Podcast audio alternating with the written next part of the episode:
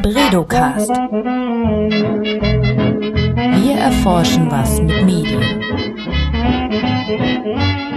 Herzlich willkommen beim Bredocast. Das ist der Podcast aus dem Leibniz Institut für Medienforschung in Hamburg mit mir, Johanna Seebauer, und wieder einem interessanten Thema aus der Medienforschung. Es geht heute um die Beziehung zwischen Journalismus und seinem Publikum. Luis Sprengelmeier und Julius Reimer sind heute zu Gast, denn die erforschen diese ganze Sache und werden mir heute darüber berichten. Herzlich willkommen, schön, dass ihr da seid. Danke, schön, Ich dass du mich uns sehr. eingeladen hast. Danke. Julius, wir haben eigentlich schon, äh, ich glaube, seitdem ich hier am HBI arbeite, darüber geredet, dass du mal mit mir einen Podcast machst. Wir haben es aus irgendeinem Grund immer noch nicht geschafft. Ja, weil ich Angst habe, immer im Radio zu sprechen. Das Radio. HBI Radio. Ja.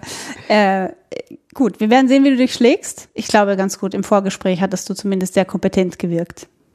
Das ist schön, wenn man so wirkt, ja. Das, das, das stimmt. Aber der, der, das, das ist Louise, die gibt mir die, äh, das Vertrauen. Das, ist selbst, Selbstvertrauen. das nötige Selbstvertrauen. Sehr schön. Also ihr beiden seid äh, wissenschaftliche Mitarbeiter äh, bei uns am Institut in der Journalismusforschung verankert und in dieser interessiert euch aktuell besonders die Beziehung, die Journalistinnen und Journalisten mit ihrem Publikum haben.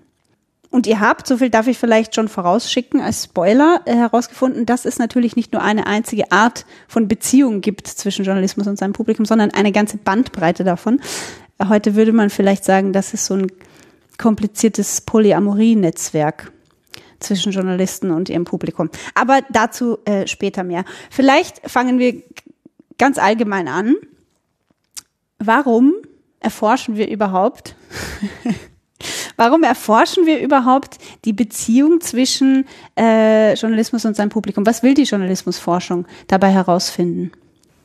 In früheren Zeiten damals, äh, als es noch kein Internet gab und keine sozialen Medien äh, und dergleichen, also in massenmedialen Zeiten, da war die Beziehung des Journalismus zum Publikum relativ klar geregelt, dadurch, dass es einfach kaum einen Rückkanal gab vom Publikum zum Journalismus. Der Journalismus hat gesendet und das Publikum war dazu da, ähm, ja, die gesendeten An Informationen oder Kommunikationsangebote anzunehmen oder nicht und dann zu, wenn sie sie angenommen haben, zu rezipieren. Ähm, es gab dann mal vereinzelt mal ein ähm, ein Leserbrief oder ein Anruf in der äh, TV-Redaktion, wenn jemand äh, so schlau war, die entsprechende Telefonnummer herauszufinden und dann ähm, gab es mal Kritik an einzelnen Beiträgen. Aber das Ganze war eben, wie gesagt, vereinzelt und das dauerte meist auch gerade beim Leserbrief ein bisschen länger, bis da so ein Rück, äh, so, so ein Feedback seitens ein, des Publikums kam. Und ähm, ja, mit dem Internet und insbesondere mit den sozialen Medien, aber auch mit allem, allen ähm, Prozessen, die damit zusammenhängen, mit der Digitalisierung kommt ja auch die Datafizierung, also das ähm, Vermessen von Publikumsverhalten in, äh, mit, mittels ja, äh, digitaler Daten ähm, und deren Auswertung. All das hat eben die, die, die Beziehung vom Journalismus zum Publikum und auch andersherum extrem verkompliziert. Ähm, heutzutage kriegt man sofort als Journalist, wenn man etwas veröffentlicht hat, das Feedback vom Publikum äh, meist über die sozialen Medien, über den Kommentarbereich auf der eigenen Website, ähm, über ein, die E-Mail-Adresse, die man als Journalistin oder Journalist angegeben hat, ähm, kommen man, manchmal eben äh, Dutzende von, von Nachrichten rein, gerade wenn man einigermaßen äh, oder, oder ziemlich, ziemlich ähm, kontroverse Themen behandelt. Und äh, das ist eben etwas, worauf sich Journalismus erstmal einstellen musste. Und ähm, was, was immer noch nicht ganz ausgehandelt ist zwischen diesen beiden, diesen beiden Lagern, was ähm, was, was, was kann Journalismus unter diesen Umständen überhaupt oder was muss er mehr leisten? Muss er sich darum kümmern, sich dieses Feedback anzugucken und vielleicht auch so die, die Anschlusskommunikation oder die Diskussion, die die eigenen Beiträge unter Nutzerinnen und Nutzern auslösen, die mitzumoderieren? Sollte die vielleicht sogar anstoßen? All das sind erstmal noch offene Fragen.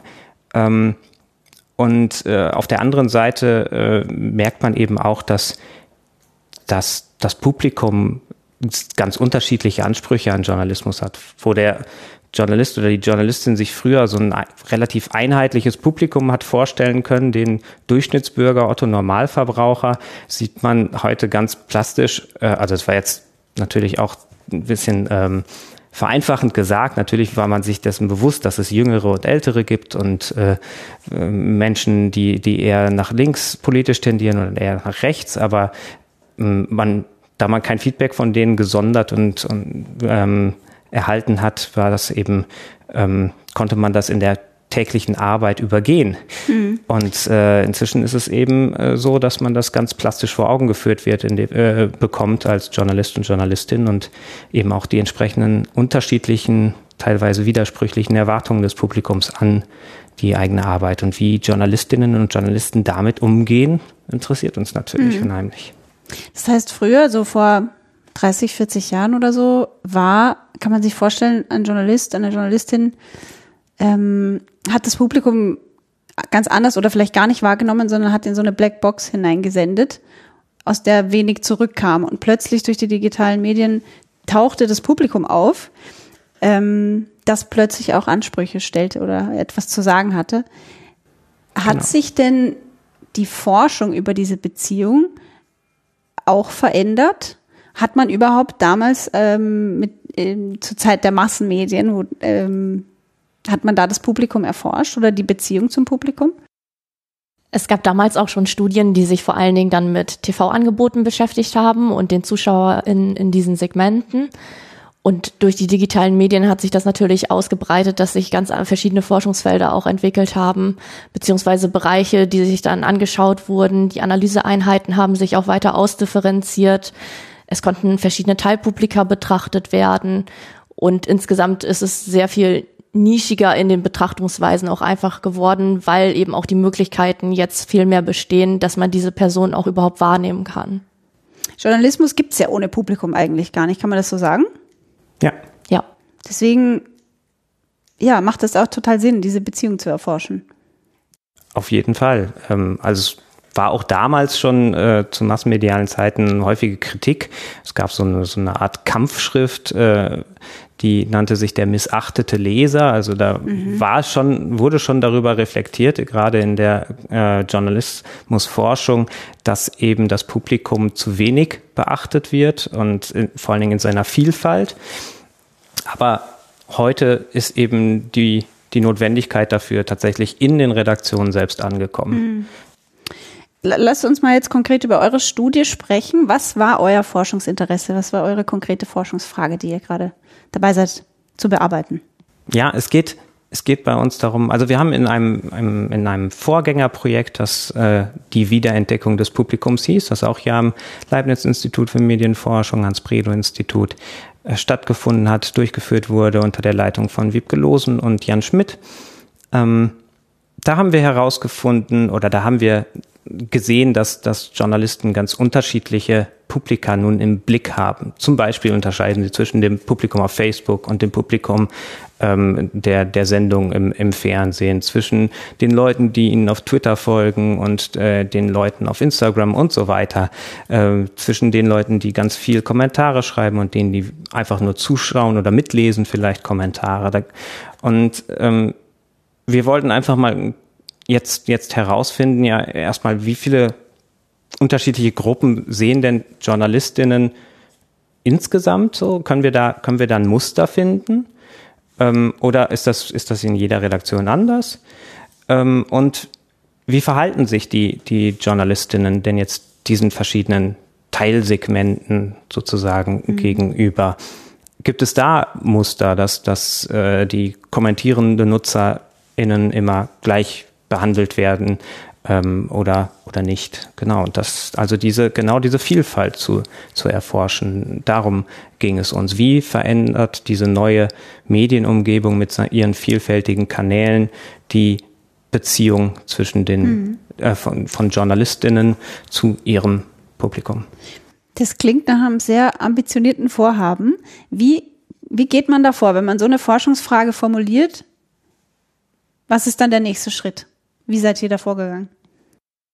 Wir haben uns Gedanken darüber gemacht, wie wir das methodisch am besten realisieren können und haben uns dann für leitfadengestützte Interviews entschieden, wo wir insgesamt mit 52 JournalistInnen in Deutschland gesprochen haben, in etablierteren und in neueren Organisationseinheiten und haben dann ähm, diese Interviews in einem nächsten Schritt transkribiert, mhm. kodiert und in deinem mehrstufigen Analyseverfahren dann versucht, äh, diese Punkte genau herauszuarbeiten und sind dabei immer wieder zurück zum Material gegangen, wo wir auch verschiedene Methoden getestet haben, beispielsweise Mapping-Elemente, wo Akteurskonstellationen dann noch dokumentiert wurden und durch ähm, das laute Denken bei diesem Verfahren konnten wir dann das Interviewmaterial damit verbinden und dann verschiedene Praktiken auch herausarbeiten, die eben mit diesen Gruppen auch zusammenhängen können. Und ihr seid da wirklich ohne vorgefertigte Erwartungen rangegangen oder habt, habt keine ja, Thesen aufgestellt, welche Art von, von Beziehungsmuster es geben kann, sondern habt einfach geguckt, was in diesen Interviews so hervorkommt und dann versucht, Muster zu erkennen. Ja, also es gab aus der äh, aus dem Vorgängerprojekt und natürlich auch aus der ähm, anderen Forschung, die äh, zu dem Thema ja schon seit jetzt äh, mindestens Anfang des Jahrtausends äh, existiert, ähm, natürlich Aspekte, auf die wir geachtet haben, wo wir schon geahnt haben, dass es einen Unterschied macht, eben ob Leute viel kommentieren ähm, oder eben nicht, dass da eine Unterscheidung getroffen wird seitens der Journalistinnen, dass das unterschiedliche Publikumsgruppen, Untergruppen sind. Ähm, wir haben natürlich auch vermutet, dass der jeweilige Kanal eine Rolle spielt. Ähm, wie vorhin schon erwähnt, Facebook, das Publikum auf Facebook wird anders gesehen und auf Facebook gibt es auch andere Möglichkeiten für das Publikum zu interagieren, aber auch für den Journalisten oder die Journalistin mit dem Publikum zu interagieren als beispielsweise auf äh, Instagram oder TikTok.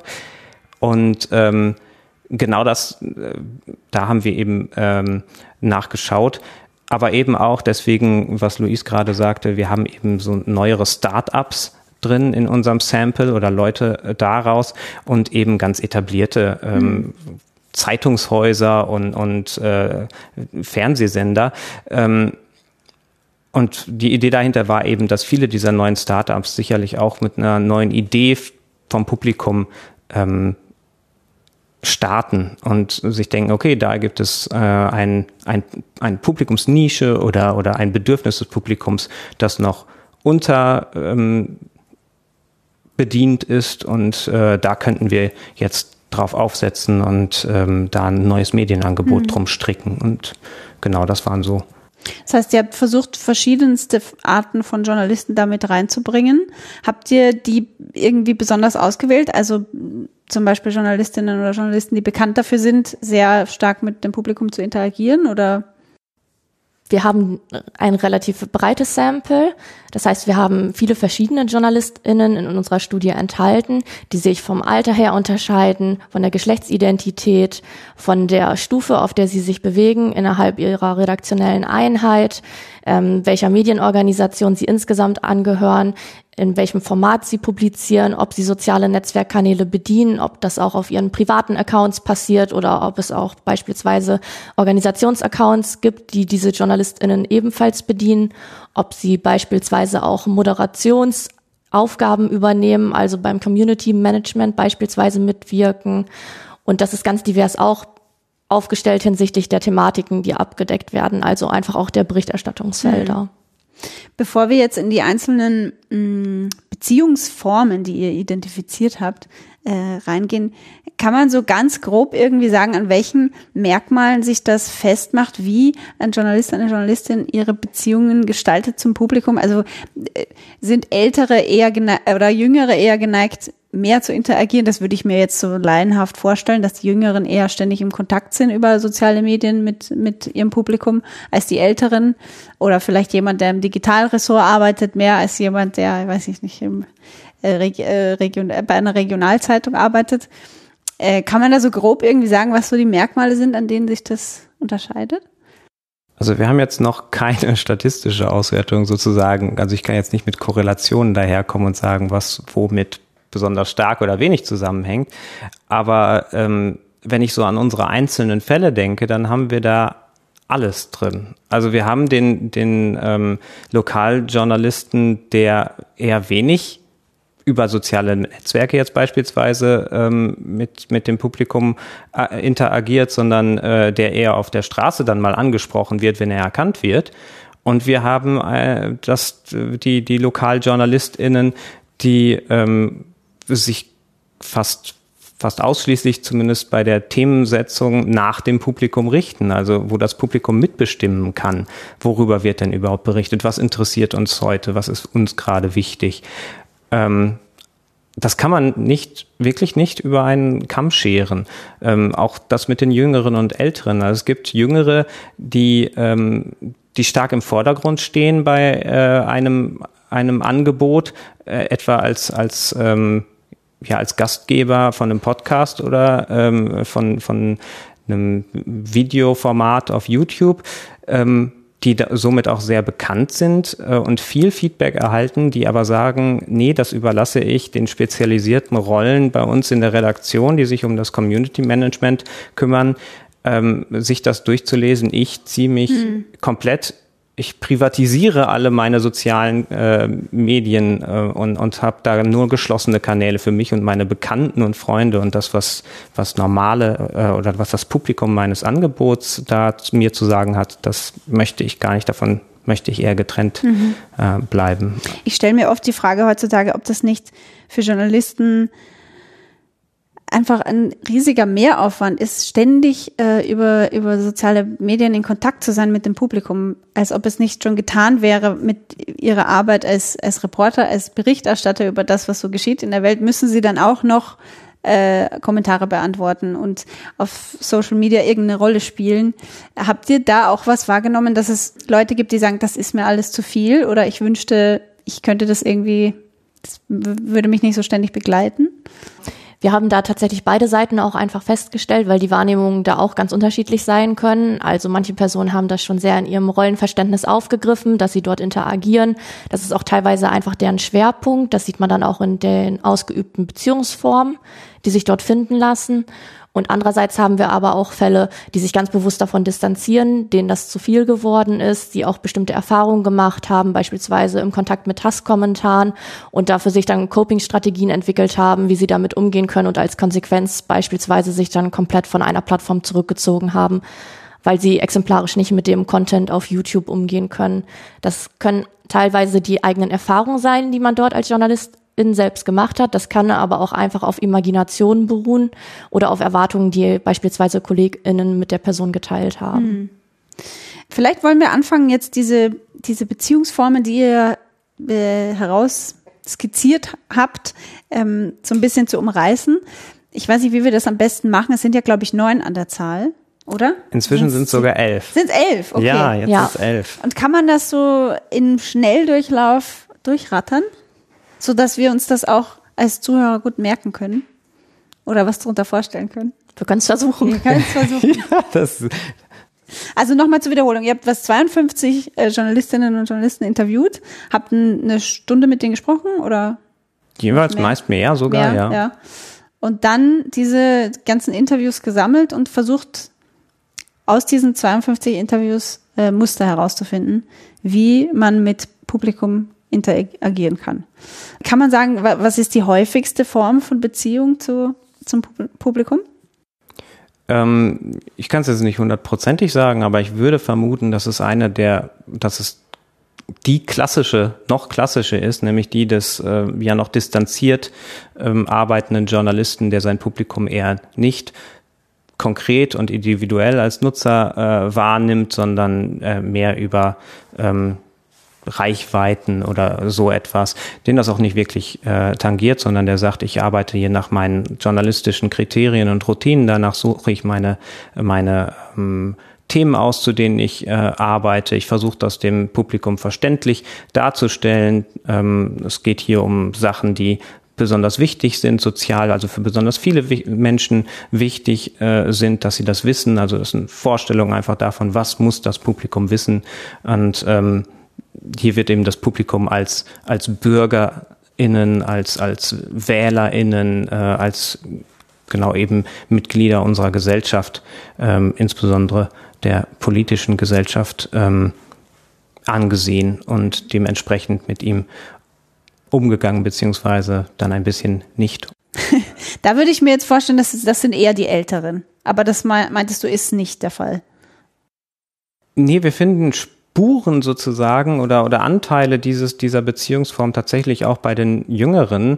Ähm, da fand ich es ganz, ähm, ganz interessant, jetzt die, die ähm, Angebote, die sich auf TikTok spezialisiert haben, weil TikTok ja anders als, als Instagram nicht so sehr, also der Algorithmus dort nicht so sehr darüber funktioniert, mit wem man vernetzt ist, also die Kontakte im Netzwerk äh, untersucht und dann von denen nur ähm, Angebote an, äh, angezeigt bekommt, sondern dass es wirklich um, um sowas wie Massentauglichkeit geht. Und das, da sieht man natürlich ganz, ganz klare Parallelen äh, dazu. Ne? Das, was mhm. sich an, an ein möglichst breites Publikum äh, richtet. Und so haben auch die, die JournalistInnen, die jetzt TikTok bespielen, eher ein diffuses, äh, eine diffuse Vorstellung davon, was das Publikum auf TikTok denn jetzt von ihnen erwartet. Und da geht es dann auch wieder darum, okay, was, hm, wenn ich überlege, was sollte ich, als ich das erste Mal gewählt habe, was wollte ich denn da wissen oder was musste ich denn da wissen, um die richtige Entscheidung zu treffen?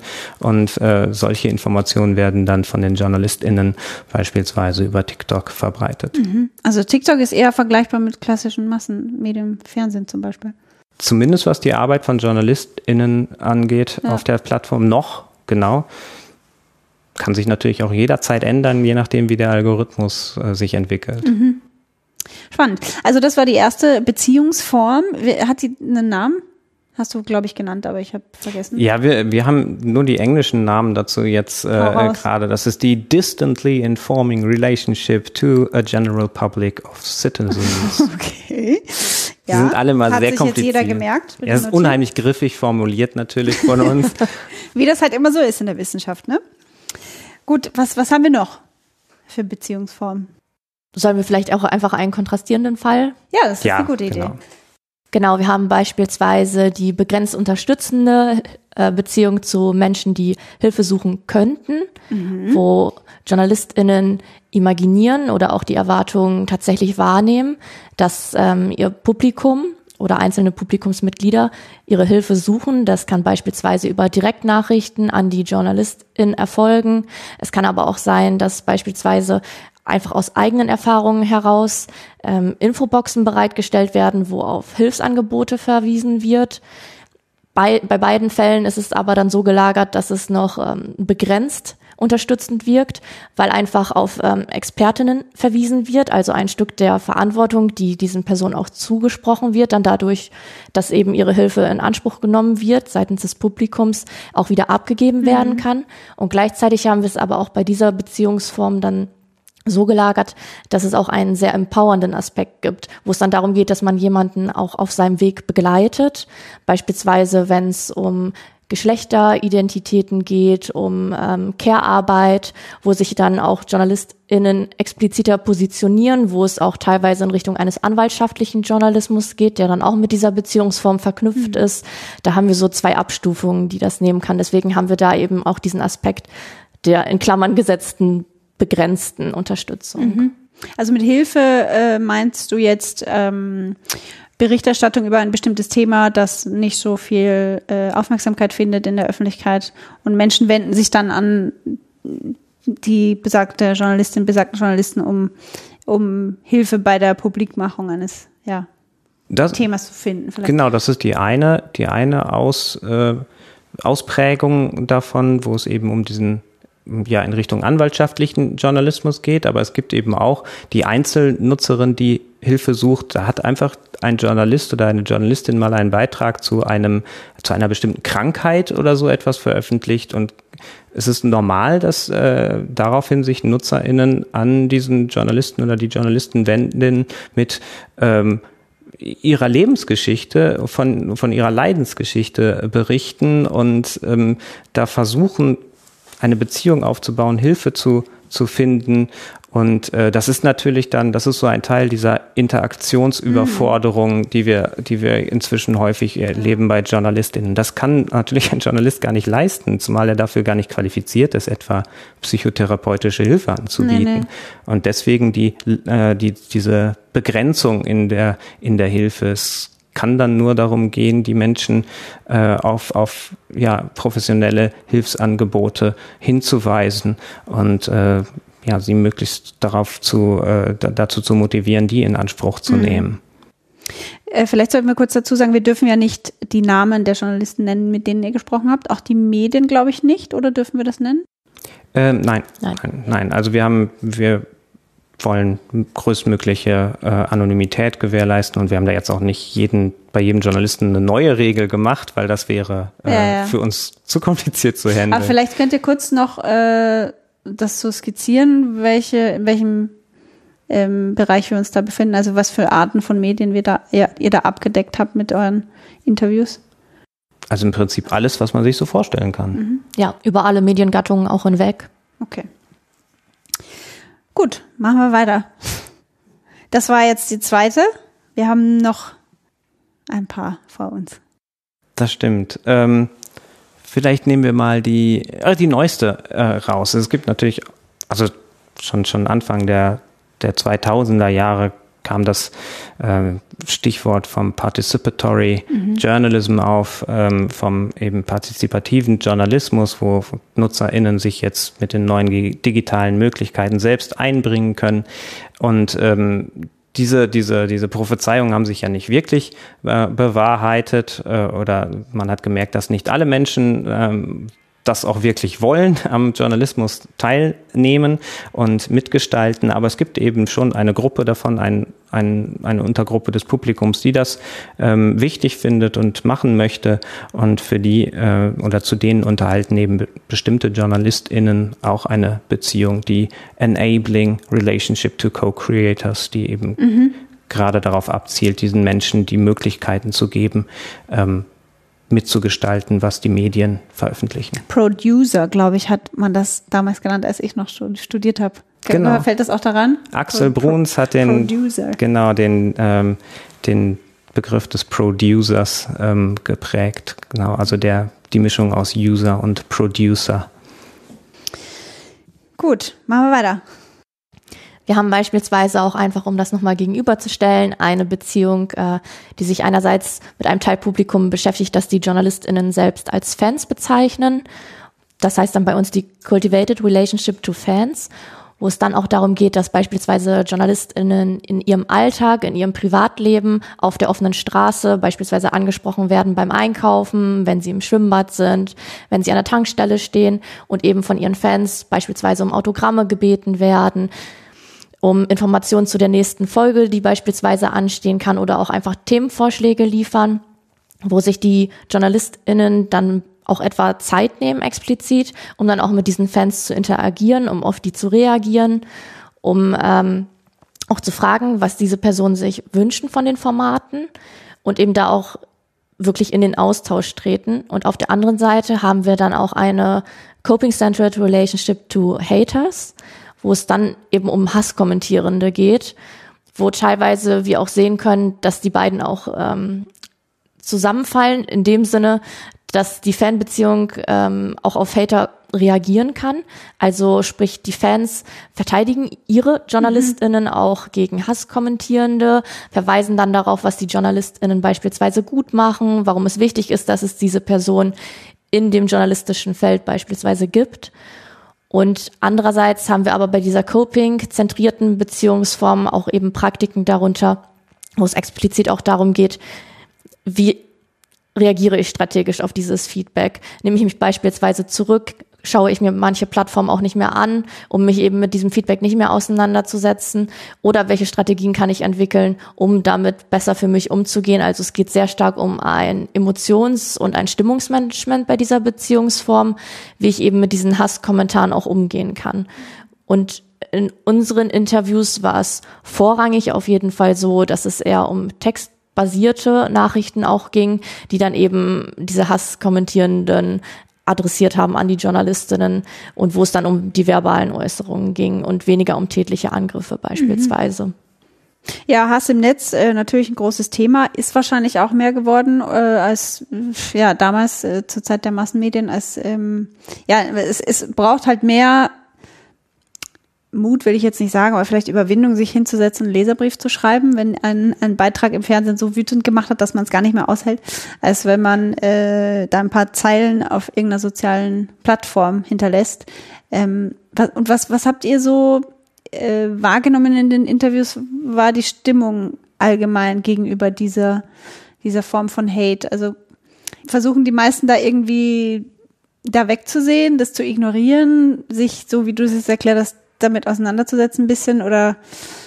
Also es kommt ganz drauf an, in welchem Zusammenhang Sie sitzen. In manchen Redaktionen gibt es ja extra ähm, gibt es ja eine Art Arbeitsteilung, wo es eben äh, Abteilungen oder Menschen gibt, die sich darum kümmern, nur die Kommentare zu moderieren. Und da kann sich die einzelne Journalistin dann eben äh, davon abgrenzen. Ähm, in anderen Bereichen ist das eher schwer möglich, wenn, wenn es ein, ein frei arbeitende Journalistin beispielsweise ist, die auch darauf, äh, ja, darauf achten muss, was in sozialen Medien über sie ähm, äh, geredet wird, um eben bei ihren AuftraggeberInnen immer noch Aufträge zu bekommen. Ähm, das, das spielt da eben eine, äh, eine ganz klare Rolle durchweg wurde das als äh, negativ natürlich mhm. ähm, angesehen. Aber war es immer Thema in den Interviews? Nein, nein. Ähm, also es, es ist wie gesagt, manche schaffen es, weil wenn es auch die organisatorische Unterstützung oder die Arbeitsteilung in der Redaktion äh, gibt, sich davon abzugrenzen komplett. Ähm, was aber dann häufig immerhin darauf basiert, dass sie schon mal eine schlechte Erfahrung in die Richtung gemacht haben. Mhm. Ähm, also es ist zumindest bei den Fällen, die mir jetzt gerade im Kopf rumschwirren, äh, war es so, die wurden mal richtig angegangen und haben dann gesagt, okay, äh, zumindest diesen Kanal, wo das passiert ist, da, das gucke ich mir jetzt nicht mehr an. Das bringt mir nichts, sondern das belastet mich nur. Und ähm, äh, Genau, und man, man sieht es auch, wir haben die, wir haben die JournalistInnen am Ende immer gefragt, wenn sie jetzt noch eine, eine ähm, ihrem Publikum eine Botschaft zukommen lassen könnten. Wie wird die denn lauten? Und da haben wir auf jeden Fall, ich glaube, die Botschaft, die am häufigsten vorkam, äh, gleichlautende Botschaft war sowas wie, du, bevor du schreibst irgendwas ähm, über meinen Beitrag, irgendwas Kritisches, steh mal auf, geh einmal eine Runde um den Block und wenn du dann immer noch irgendwelchen Hass rauspusten willst, dann mach es meinetwegen, aber dahinter steckt eben die, die, die, die Vorstellung, äh, das sind Menschen, die einfach gerade in der Situation Dampf ablassen äh, müssen und das dann auf den Schultern von Journalistinnen ähm, mhm. tun und dass ganz viel Hasskommentare eben in der Zeit, wo man sich noch hinsetzen und einen Leserbrief schreiben musste und den dann erst am nächsten Tag zur Post bringen und so weiter, ähm, dass das da einfach nicht passiert wäre. Ja, das glaube ich auch.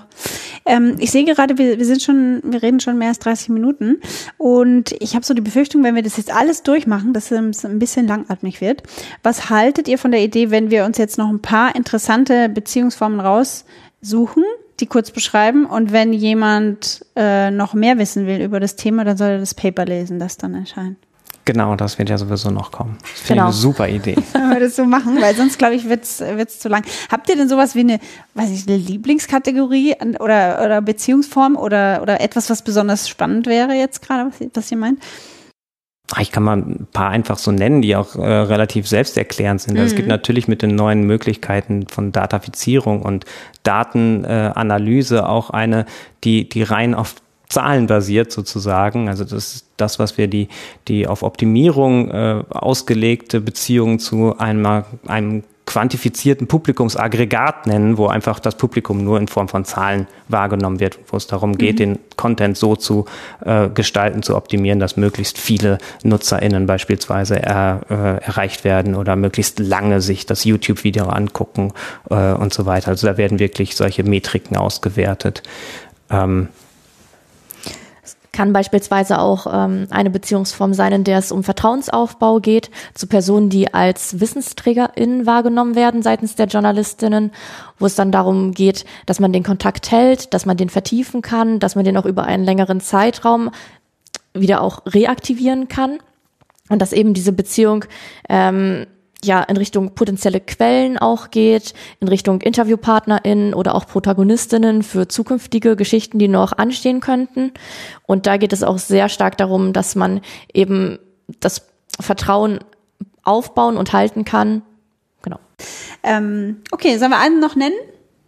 Ja, dann ähm, macht man noch die, ach die unsere auch eine eine eine wirklich eine Lieblings ähm, Beziehungsform ist tatsächlich die ähm, die intentionally ignoring non-relationship to an unattractive audience. Also Okay. tatsächlich die eine Nichtbeziehung, die aber auch gewollt und bewusst gewählt ist, ähm, weil es eben bestimmte Publika gibt oder Subgruppen des Publikums, die man als unattraktiv Okay. ansieht. Also es ist damit gemeint so, dass man jetzt Trolle oder so diese Hasskommentare ignoriert oder eine bestimmte politische Gruppe oder Das kann ein kann alles sein.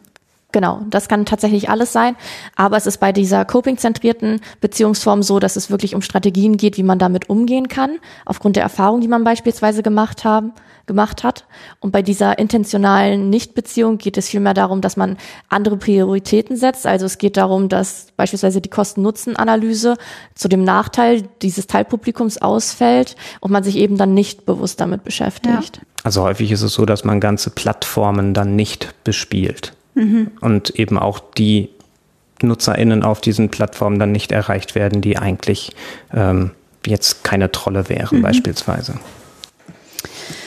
So, ja, ich würde sagen, wer sich da näher informieren will, der liest das Paper, das wann erscheint. Das ist eine gute Frage. Gemeine Frage vor allem, oder?